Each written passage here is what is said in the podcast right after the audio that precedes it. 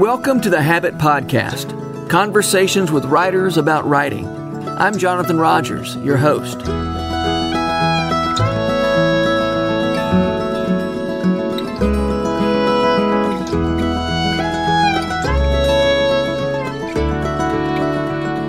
Rebecca Reynolds says, I have the sort of personality that tends to feel a lot, think a lot, and question a lot. That's putting it mildly. She's an outlandishly prolific writer, producing magisterial, poetic, well reasoned Facebook post slash essays several times a day, most days. I don't know how she does it. She narrates audiobooks, she's working on an updated version of Edmund Spenser's Faerie Queene, and she's the author of Courage, Dear Heart. At the risk of seeming self absorbed, I will quote my own blurb from that book because I meant every word of it. Wisdom and compassion illuminate every beautiful sentence of this gospel infused book. I love that Rebecca Reynolds chose the title Courage, Dear Heart. She's one of the most courageous people I know, and her heart is one of the dearest. Rebecca Reynolds, thank you so much for being on the Habit Podcast. I uh, love your writing, and I love your approach to um, to the creative process. And um, I'm just looking forward to hearing what you have to say in the next half hour or so. Great. I love your writing too, Jonathan. Um, so, and an idea that's important to you, and it's an idea that I've been familiar with for a long time, but I've never quite been able to to to get what is significant about it or what's helpful about it. And this is Dorothy Sayers' idea of uh, idea, energy, and power, um, which you have a lot of. You've done a lot of thinking about. Would you kind of, um, and, and specifically, I know you've done some thinking about how this theory is helpful in terms of breaking through creative blocks and helping people, uh, you know, uh, be productive. Um, can you just? I think this is probably going to take the, all the time we have together for you just to sort of talk about that that idea and why it's valuable and how it could be helpful to writers. Sure, yes. Well, you know, this idea comes about in her book, The Mind of the Maker, mm-hmm. and she uses it in several different ways. She uses it artistically and she uses it theologically. Okay. So um, I don't know if we want to talk about both of those here. I think most of your listeners are probably looking for the creative aspect of it, right? I think so. And I, uh, yeah, let's let's let's work from the creative side of things. Okay. Um, and you know, it may not be helpful to everybody. Uh, it's helpful. I've, you know, I'm a, I don't know how much your listeners value the Myers Briggs, and I don't know how much I value it. Some people just think it's a bunch of bunk, but mm-hmm. um, I do tend to think pretty categorically. I like to see a framework, and then I feel pretty comfortable rebelling off of that framework. Uh-huh. But sometimes if I see a framework, it helps me just kind of get oriented and then I can spin off and do my own thing. And so um, I think that this isn't the only way to do creativity. In fact, I've worked with a lot of other writers and artists and creators who don't do anything like this at all. They kind of just sit and wait for some sort of muse to hit them and mm-hmm they kind of see this reality and then they have sort of a weird metaphysical process of creating that seems to work for them. Um, the problem with that with me is that if I'm only waiting for that, then I feel it's really easy to get stuck. I mean, it's yeah. really easy to feel like there's no path forward. And so if I see a framework, I can kind of calm myself down and uh, think, hey, this isn't. Um, some supernatural process. It can just be, hey, let's take the next step in a yeah. sort of a methodical way. And so, yeah. or, um, or more to the point, if if it may be there's there is something supernatural, I think, about creativity, or certainly something that's supra conscious, but this process that you're about to talk about, I think, gives us a way of handling what we can handle, doing what we can do right? Yeah. It maybe kind of removes the ego from it because yeah. sometimes when you're waiting for that supernatural moment, it kind of can become this persona of like, I'm the one who has access to this super creative force. Yeah. And, you know, there's kind of that whole thing that develops. And, or I'm the one who doesn't have access to it, which is yeah. also not pr- productive. Right. And so I like things that kind of neutralize some of that and, yeah sap the ego out. So uh, this is one way of thinking about it that has helped me in the past. So, but okay. I also kind of um, mistreat Sayers in how I'm applying this. So there's that. Okay. okay, so idea, energy, and power. And the way I'm going to tackle it is a little different than the way Sayers handles it. She would say that the idea is actually precognitive. Like you don't really, you're not ever really aware of it. It's more like a flash of inspiration. Mm-hmm. And so I'm warping that a little bit because what I've done with the idea is cognitive because it's really hard to talk about something that's pre precognitive. Sure. yeah, uh, yeah, right. what can you do with it? Yeah. Um, I don't disagree with her, but as I was thinking about it practically, I was like, I'm just going to have to take this a step off of the precognitive to actually make it do anything. Yeah. And then um, energy, that is the physical outworking. So first you have your inspiration, which is your idea and then you have the doing of it. So if you said, I want to write a novel about the Civil War, you know, I get this brilliant idea about a novel about the Civil War. That's your idea. Yeah. The energy is the doing of it, the making of the chapters, the organization, all of the writing, the re- rewriting, the editing, all of that. Uh-huh. Then the power is how that novel connects with readers and other people. So does it work? And it, she says it also can be how that novel connects with yourself.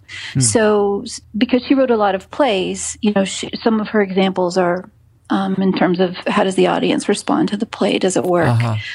Do you see what I mean? Yep. So that's basically that's the main three step process: idea, energy, and power. And so what I did was I broke down each of, especially that, I guess today we'll talk about the idea and the energy into smaller steps that I feel like helped me think through who I am as a creator and how I go about the creative process. Okay. Um, is that good? Yeah. So far, so good. Okay. So you've you've you break up. I'm, I'm, looking at a chart here, which I'm going to post in the show notes, or, yeah. or figure out some way to do that. I don't quite know how these things work, but I can figure it out. I'm sure. And um, and so within the idea, you've you've broken this down into general inspiration, um, which is biographical factors, the the art that you've been exposed to, and the natural world, right? And then particular inspiration, right?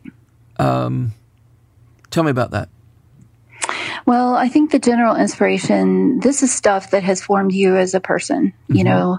Um, and so if you have been raised, um, you know, you were exposed at some point to somebody who, uh, I guess we probably should pick a discipline here because that way we could be more specific. But, you know, if you walked into a museum and you were struck by John Singer Sargent's brushstrokes or by a particular use of light by an impressionist, um, and it just moved something in you, then that didn't just quicken in you an appreciation for Sargent or for um, Degas it helped you see a particular use of paint or a particular angle on what light does when it hits a subject. So uh-huh. those are depending on what you've been exposed to um, as a kid and as you've grown.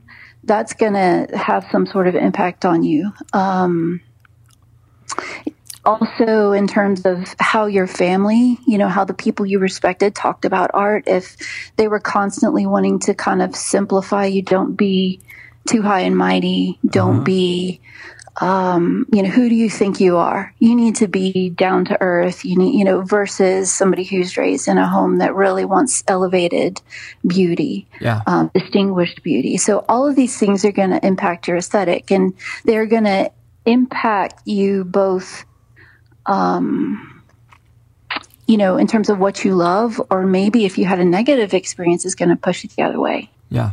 Okay. Right? So so when you're talking about you know general inspiration, you know that that part of the idea, part of the of the cycle here, or mm-hmm. I guess I say the process rather than the cycle. Um, is there anything?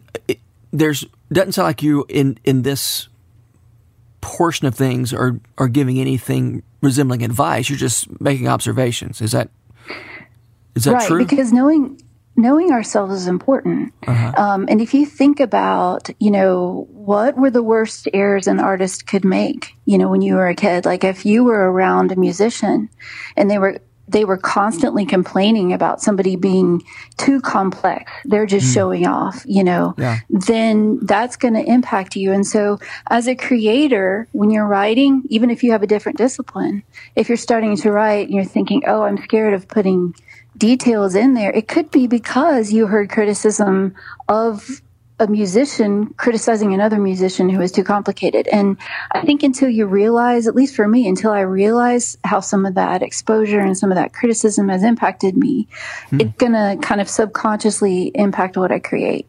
Yeah. Um, and so just knowing ourselves, I think, can help um, relax in certain areas or tighten up in certain areas. Mm-hmm. Um, my grandmother my maternal grandmother was an abusive perfectionist. And so she painted her walls 14 different shades of white. Wow. um, because she could, yeah. And um, as she was dying of cancer in the hospital, she lifted my mom's skirt up to see if mom's had hemmed her skirt properly with the right stitches. So, um, and she was also a cruel woman, brilliant but cruel. And so I grew up having to like refold the towels a certain way before she would come visit, and that fear was always there. The art it has to be perfect, and so um, when I create, a lot of times I rebel against that, and I just say I'm not going to work this until it's perfect. I'm going to keep the living heart of it. But sometimes, do you see what I'm saying? Yeah. And so I, I value because I saw the fear that created and the damage that did.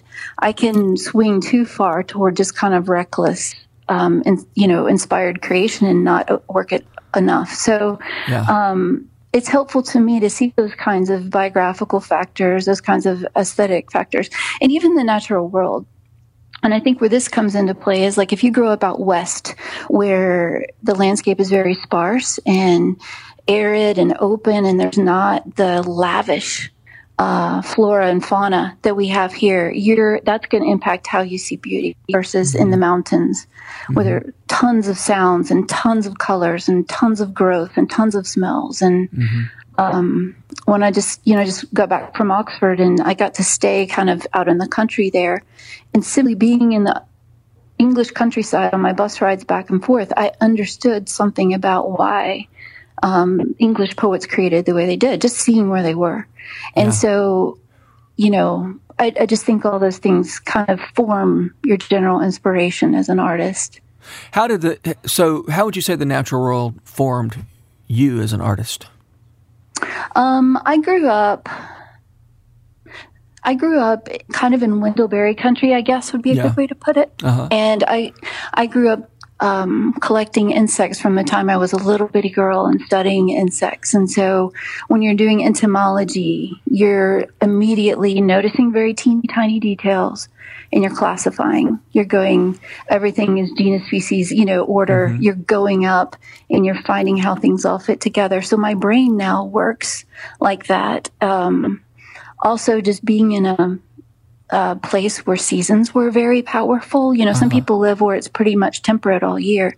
And we had the extremes of the spring storms and the sky turning green and you think yeah. you're going to die. And, you know, the depression of February and yeah. the, you know, just those extreme things. I think you know, sitting in a barn in a cow barn for hours and hours and hours and watching the sunlight come through the little speckly dust and watching little baby mice and hay yeah. and, you know, I just think that kind of influenced um, how I see Earth versus somebody who's grown up in a city. Yeah. Um, yeah. Who is primarily around concrete and, um, you know, controlled landscape. I had a lot of wild mm-hmm. natural beauty growing up. Yeah. So I don't know. That's a that'd be a long answer, but that's a that's a brief answer. Yeah. Um, okay. So our our ideas are you know as we sit down to to make something, um, mm-hmm. our idea is shaped as as your um, uh, chart here that I'm looking at, and again that I'm going to offer to the reader. Um, by general inspiration, the, the, sort of what you've been exposed to, whether that is your biography, right. your um, your exposure to art, or your exposure to the natural world. But then you also speak of particular inspiration that shapes right. a given idea. So, can you talk to me about that a little bit? Sure. The the best example that I can think of for this, um, off the top of my head, is the Robert Henri's book, uh, "The Art Spirit," it, which yeah. I think that inspired um, Asher Lev. I think that was uh-huh. the book uh-huh. behind that. Uh-huh. And he was an art instructor, and students would come sleep on benches just so they could listen to him. And somebody collected a bunch of his lectures. So it's a little bit slapdash. The book is, you know, mm-hmm. just this kind of collection of thoughts on how art is made. But he puts a lot of emphasis on the moment you walk into a room as a painter and you get this image and you go, oh, and you catch and you try to hang on to that because that initial flash is your particular inspiration. And I think that as a creator of maybe a short story or of a poem, um, you can go into how do I make this sentence or this phrase or this rhyme or this, you know, whatever metrical footwork. And it's easy to get lost in that uh-huh. And so you need to go back to the particular inspiration that, because that's a unifying thing. Hmm. The one thing that caused you to be inspired. And I guess that could morph over time, but if it does morph over time, you need to always go back to it as it morphs and it, mm-hmm. then it needs to be central. Um, and so that is more just the specific inspiration that caused you to want to write about something.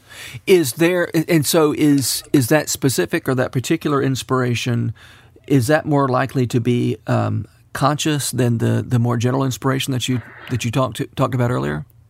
Um, I think now different people may feel differently about this, but I like for all of this to be conscious. Yeah. Because if I'm not aware of what has influenced me and where I'm scared, mm-hmm. and where I have my confidence. Because sometimes I have my confidence in things that aren't correct. You know, if I grew yeah. up hearing this is a good aesthetic over and over and over again, I might need to be challenged on that because I might need to let it go.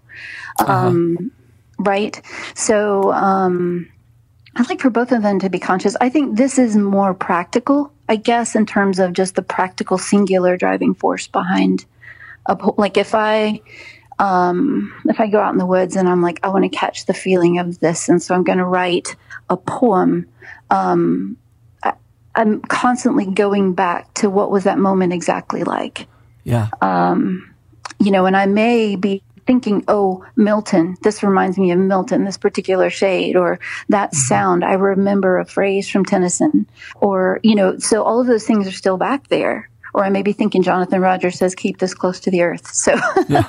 don't get all academic here, you know, like yeah. make it real. Um, so those things are behind me. But if I go only to those things and I don't go to that point of inspiration, then I'm going to lose the image that's critical to making it happen. Does yeah. that make sense? Yeah. Okay. Okay. So if, if the idea is the, um, the genesis, uh, well, mm-hmm. it, you know, the, the beginning of a of a work of art that also it's not just the beginning, but it's also what keeps you on track as you as you keep moving. Um, the lodestone, the lodestar, the lodestar. Yeah, yeah, yeah. Uh, that's good. Um, energy is it, it and so yeah. energy is the outworking of that idea to you know giving it a local habitation and a name. Um, and so it's everything in, involved in in the process of actually taking that invisible idea and making it visible in the world. Right. Is that is that fair to say? Yep, it's the doing. It's the um, all of the work, the comprehensive work of creation. And I've already said that I've kind of messed up Sayers' idea because everything that we just talked about an idea, she would probably put in energy because she said the idea is just preconscious. But mm-hmm. I needed to separate those two things just for myself. So sorry, uh-huh. Dorothy uh-huh. Sayers. I love you wherever you are, and you were right. But just I'm just yeah. wanting to clarify that okay. she would probably put even that first part of what we talked about in, in somewhat into energy, especially the the the second part, the particular inspiration. But let's let's just forgive me for that. Yeah. Um, energy is more of just the practical doing when an artist or writer thinker sits down to actually do something with their inspiration. And so you you speak of it as a cycle um, is that your mm-hmm. language or is that Dorothy Sayers' language? That's mine. She yeah. didn't talk about this uh, being a cycle. But the reason that I wanted to put it in terms of a cycle is because I feel like that feels safe. Um, mm-hmm. it, a linear process sometimes to people can get them stuck because they uh-huh. feel like either they have to do it a certain way or if they miss a step, they can never return. The idea of the cycle is automatically forgiving. Mm-hmm. Um, it allows you to loop back because sometimes yeah. in creativity you need to loop back and it allows you to redo. It's just a much safer way of thinking about it, I think. Yeah. Okay, well, let's talk about that energy cycle. Then. Okay. Um, All right. And since it's a cycle, you can start wherever you want to, correct? Okay. Is that the idea? Yeah, I'm going to I'm going to start with moodling, which I believe is a Brenda Ueland term.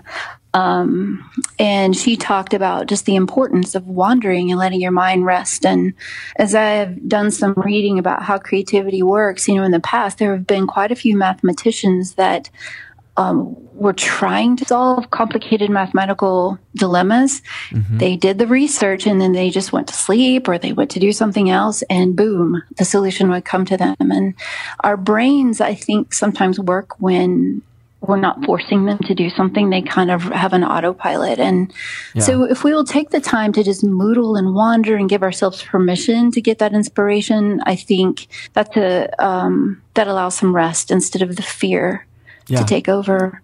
Um, and playfulness too, because you know, play immediately negates fear. You can't play and be scared at the same time. Uh-huh. It kind of gets that childlike um, strength back. So, and then you launch, and that's where you're giving yourself permission just to try it, like put it down, put something down, take a shot at it. Um, and as you're doing that, you know that there's going to be time to come back to it later. So yeah. you don't have to stress about it. You just get it down. Yeah. Um, the bad first and, draft. Yeah, bad first draft. Put it down there, and nobody has to see it, and you can throw it away. And you know, mm-hmm. it's just it, keeping that playful spirit almost, even if it's serious, just, you know, not taking that first draft because it doesn't identify you. You know, you've already talked about your identifying factors in the idea. You know uh-huh. who you are.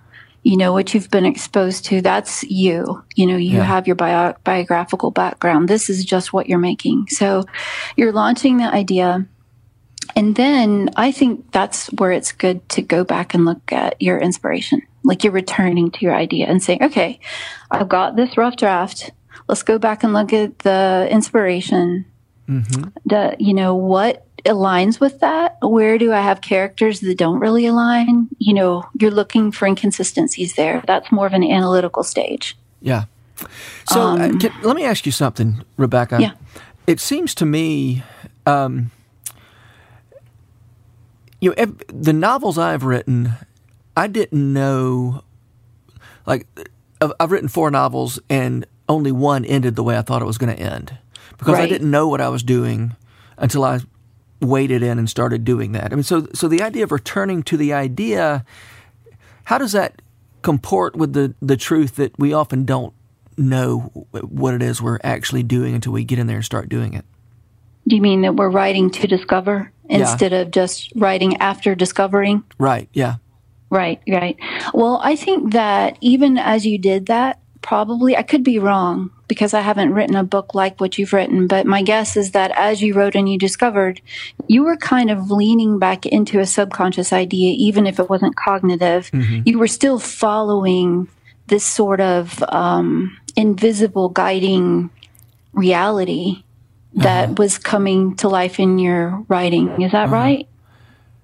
So Probably so. I, I, it's just that I'm, I'm a, as a practical matter, the idea of returning to the idea. I think this is this is the point at which, for me, the energy cycle. That, that's that's my biggest concern about the energy cycle, as you mm-hmm. have presented it, is that it is it seems to assume that I know what idea to. I mean, to say return to the idea is a conscious thing. I'm, I'm going to compare what I've done to my original idea. Right. That probably depends on the project somewhat. Uh-huh. Like if somebody knows where they're going ahead of time and they've got it all sketched out versus if they're riding to discover. But the way I think about what you are describing here is sort of like a um, have you ever ridden on a zip line? Yes. Okay, you know how even if you're moving on that zip line, there's still a point of contact at the top to which you're attached. And so I think sometimes writing is more like that. You may feel like you're free and you're just flowing, but there's yeah. still there's still a unifying point at the top. And even if you don't completely know it consciously, yeah, yeah, it's yeah. still there and it's still guiding you. And so return, I would think I that, that, returning to the, I would think that returning to the idea in a situation like what you're describing in that kind of writing, it's more, it's somewhere up there and you're holding to it. And because all this is fluid, you can kind of discover some of that as you go. But there was still something that caused you to be interested in that. Yeah. And so instead of being legalistic about it, I would think, am I accomplishing what caught my heart about this? And if that is moved, if yeah. the idea is moved, does everything still line up with that point of contact? Yeah. Because if you don't have a central point of unification as you move, then your novel's going to be split. Yeah. No, I, I, okay, that makes a lot of sense actually. And, and a, knowing my idea, knowing what got me started writing this book is not the same thing as knowing, as knowing how it's going to end or it, right. Knows? Yeah. Okay. Right. And got it may it. change. Like you, I think you gotta have, you have to give it permission to change. Yeah. But if it does change, then you're kind of in the midst of that cycle. And so mm-hmm. when you're returning to the idea there, it's not just did I do what I intended to do, but if there's a new idea that's emerging, does all of this adhere to that new idea? So I think yeah. you could look at it that way as well. Yeah. Okay. Um, and then there's the persistence delight yeah. um, section. And I love this because um, there's a, my favorite storyteller is Day Callahan, And I don't know if you've ever heard him, but he will stand for an hour and tell an epic tale that's perfectly constructed and you you feel like you're hypnotized listening mm. to him because you really go there like it's it's marvelous but um, he told one called pouring the sun about um, you know, the iron industry and all the immigrants that were coming in and i mean it's just it's amazing what he can one was a guy who was in a kayak tracing the path of a bird along the east coast and huh. just incredible storyteller. Um, but he talks about at the bottom of the page you can see i've mulled a great deal on two images of horses in the last two years a dray and a roan.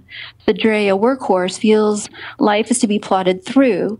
The roan slender and full of life feels life is to be delighted in the roan gallops with the ease of the wind. At Connie Regan-Blake's suggestion, I'm imagining the two horses at ease with each other. And I think that's a really important part of the creative process. You've got to have both. You've got to have that childlike delight of discovery and this is fun and oh my gosh, I get to do this.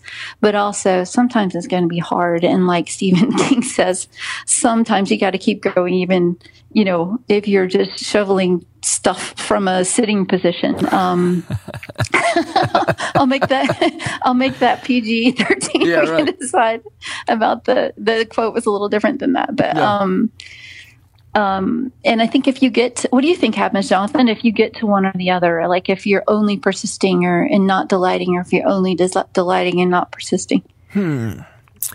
Um.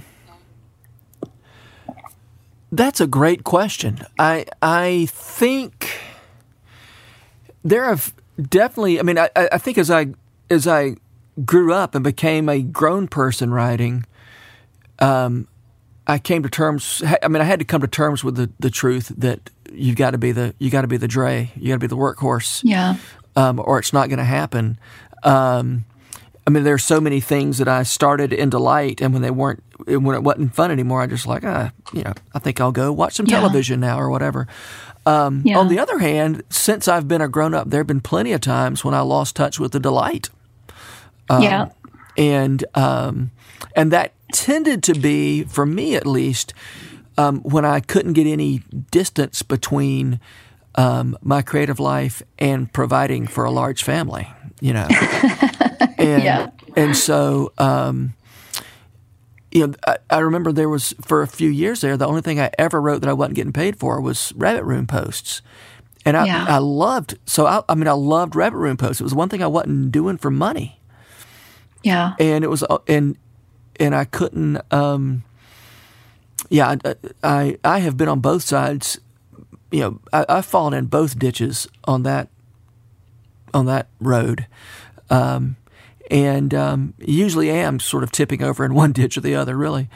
Um, but yeah. when I when I can push through, I mean, what I fi- what I do find is that usually it doesn't take a whole lot of reminding if I'm really doing the work for the for the delight to come back. Right. Um, and for me, at least, it has a lot to do with doing doing work that's that's I'm not getting paid for. Right. I also need to do work I get paid for because the bank wants me to pay that mortgage every single month, and they get very uh, adamant when I don't. So annoying. Yeah, I know. Well, and some of this, not just with this point, but with all of these, it might be helpful to. Um, I heard somebody say once, know yourself and lean the other direction. Wow. Um, That's great. and so, like, if you're the kind of person who launches all the time, but you really don't do the evaluation or, you know, like all of this is just a loose framework, but I'm the kind of person who feels pretty comfortable with creating something and then completely defying it. Mm-hmm. Um, so Wait, what do you mean really, creating something and then defying it? Like creating a structure oh, yeah. from which I work and then going, well, that's just a structure, but at least it's directional, you know, at yeah. least, a, you know, even if I'm rebelling against it, at least there's a plan. Right. And so I hope that nobody will listen to this and feel like, oh, you have to do it this way because you don't. But it could be a way for a trigger to come up in somebody and say, oh, that's something I could apply. I can take this part of it, or yeah. um, I don't. I don't really need to delight anymore because I'm a, such a playful person. I never do any work, or I'm I'm type A and I work all the time, and I need to remember to be childlike. And so, you know, you might need to tweak some of this depending. Or I Moodle all the time, and I never actually launch. You know, yeah, I don't yeah, need to Moodle very much. So anyway. Um, mm-hmm. take it with a grain of salt. All right, and then community. Community, yes. Um, yeah, just be selective about whose opinion you trust. Yeah. Um, and you know, if you listen to everybody, then um, you know you're going to lose yourself. You're never going to be anything specific. Yeah. So I like to pick about five people um, or seven people and think if I if they are okay with this, even if they're not okay with all of it, but if it resonates with this, you know, group of people, then I'm going to be happy with it no matter what happens. Yeah. Beyond that, so. Yeah, that's such an important idea that um, um, thinking about what is your smallest, smallest, well, uh, what's his name? Um, Seth Godin uses the term smallest viable audience. Um, yes. And and he's talking in, in financial terms. Um, what, but you know, your smallest financially viable audience is still way too big. so yep. the, the, question is, what is the smallest number of people that if if they're happy with this, I'm going to feel good yep. about this. Um, I love that. And it'd be great if that could be you know, me and God or something like that. But the truth is, we, we need a few. I need a few people to, to, to like me. oh, I don't know though. Like if we're creating for people, I think it's a create, okay to create for people. You know, because oh, we're yeah. we're giving to each other yep. and. Um, I, I, remember a friend of mine one time talked about an audience of one, and she was talking about God, and, and she was maybe a little more uh, people pleasing than I am in general. So maybe that was freeing for her. But um, for me, if I, I, think I'm motivated by having a small audience of people that I would love to yeah. be in community with, and I, li- I like that. Yeah. Um, you know, when I first started kind of getting into the publishing part of writing, because you know I was doing my book and I was getting mm-hmm. advice about how to blog and how to social media post, which I've completely, obviously wrecked. Um, broken every rule. But um, you know, I was told to to blog two times a week, uh, 800 words or less on one theme, so that I could develop a brand. Yeah, I guess the Rebecca brand. Yeah, yeah you have and, totally messed that up. Yep, I yeah, I intentionally. I thought about it, but I feel like that kind of deep and it, it, may work for some personality types, so I don't want to condemn it. But yeah. I think it would have crushed me. I think I want to stay human, even if I'm not read. And I see, mm-hmm. you know, I've seen, especially in the Christian world, some people kind of become a brand and then there's no room for them to be honest. And then it kind of in, gets infected. And 10 years later, they're, you know, in some kind of crisis. Not that I won't be in a crisis in 10 years, but um, it'll be a different kind of crisis. I yeah. don't really want to separate my humanity from my from my persona. So um, anyway, yeah, that's not that's not sustainable. I don't think so. Not yeah. for me. So anyway, there it well, is. Yeah, this is what we talked about. Was not a half hour conversation. That was a. It was a book. Why don't you write a book about it?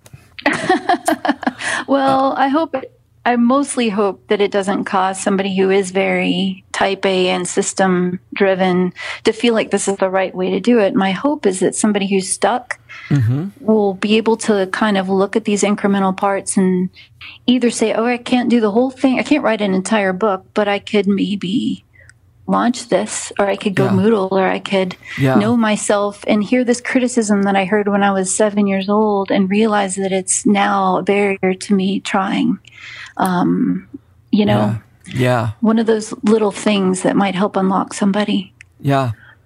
Um, that, uh, and so uh, appropriate advice, as you said before, was know yourself and lean the other way. If, if you're already yeah. too, you know, systematized, um, mm-hmm.